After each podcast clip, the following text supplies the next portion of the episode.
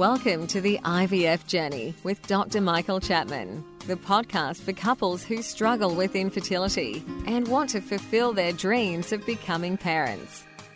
In this podcast, you'll learn actionable strategies to deal with infertility from Dr. Michael Chapman, or Prof as he's affectionately known. Prof is the co founder of IVF Australia and is a leading Australian infertility specialist who has helped over 3,000 couples realise their dreams of becoming parents. To access previous episodes packed with ideas, solutions, and tips that actually work, head over to Dr. Chapman's IVF podcast on iTunes. You can also ask questions by contacting Dr. Chapman's rooms on 1800 111 483 or by emailing him michael.chapman at ivf.com.au. That first cry of a baby born after the long journey of IVF remains one of the most beautiful experiences in the world. As an obstetrician and an IVF specialist, I've had the privilege of experiencing this over many thousands of times in my long career, but I still remain moved by each baby's first cry. It signifies the end of a long journey and the beginning of a new life. This is Professor Michael Chapman, co founder of IVF Australia and host of the IVF Journey podcast. Thanks for tuning in. To access all the previous episodes, head over to my website www.theivfjourney.com and select IVF Journey Podcast from the navigation menu. You'll also be able to find the various services that we provide at IVF Australia. So, today we're going to talk about stimulation regimes that are used for IVF. This has been prompted by one of uh, Poddy listeners who emailed me and said, What do I know about minimal stimulation? So let's start with why we have to stimulate. In a normal menstrual cycle, we produce one egg. That process involves the initial recruitment during the first five days of the cycle of probably somewhere between 5 and 25 eggs. And what happens is that through a process that we don't really understand, one of those is selected out to go on to ovulate, and the rest are either stopped in growth or actually become necrotic, break down, and they're lost. So each cycle there is a pile of eggs that we lose. And that's really what explains the gradual loss over time of eggs from the ovary and ultimately ends up obviously running out at the time of menopause. Now, when we want to do IVF, to maximize the chances of success, the more eggs the better to create embryos. And what we know is that not every egg is equal. And so if we collect a number of eggs, we will guarantee ending up with, well, almost guarantee ending up with one embryo, but possibly more than that, and that will enhance the chances of pregnancy.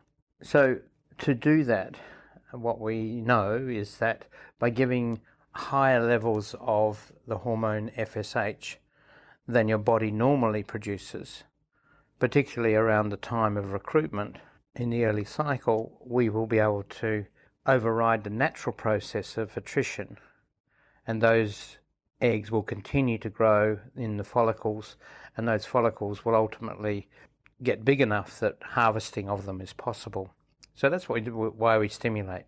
Now, over years, we have the general view that the more eggs, the better. And by that, more means not just one or two, but somewhere it appears to be somewhere between 8 and 15 is the ideal number to produce a pregnancy.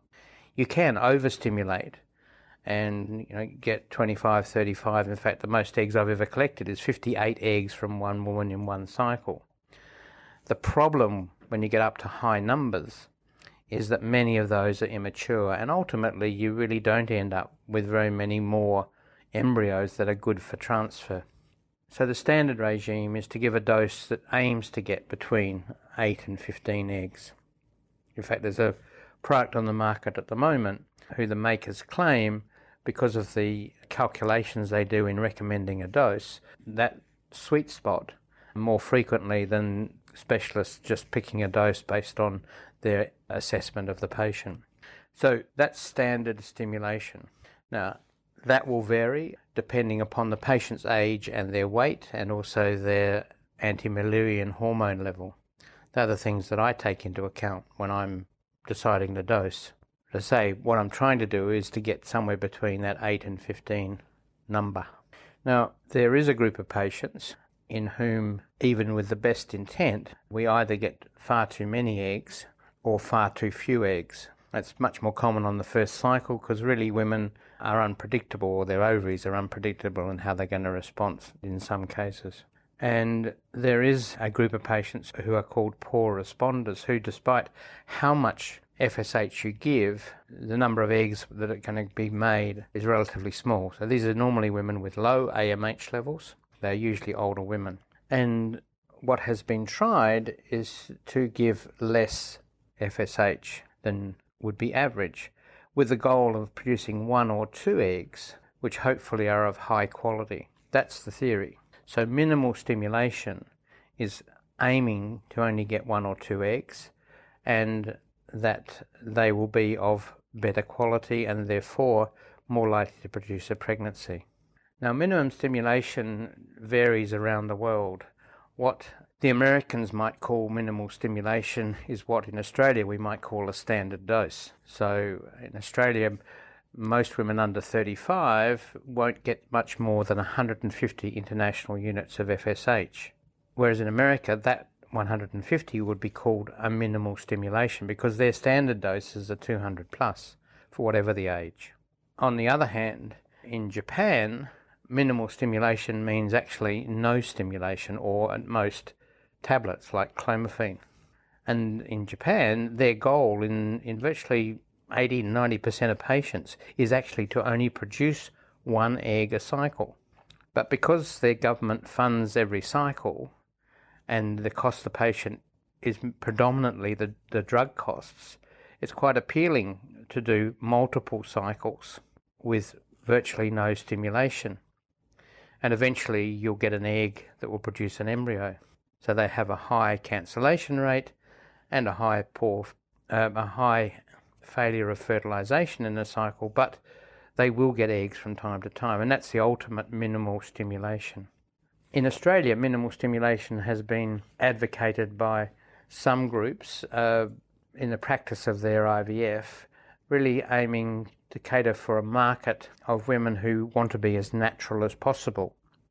And minimal stimulation regimes of 75 international units or 100 international units are used by these units with a marketing commentary about how it is not overstimulating the woman. It's not giving her high hormone levels.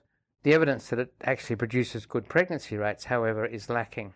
So I certainly don't believe that that's the way to go. If you're going to go through IVF, then get a good number of eggs and get a good number of embryos, and that will give you the best results. So minimal stimulation, in my view, in Australia is really reserved for the poor responder who, no matter how big a dose of FSH you give, you're not going to get many eggs, so you might as well go with a low dose and be happy getting one or two eggs because that's what you all, all would have got already.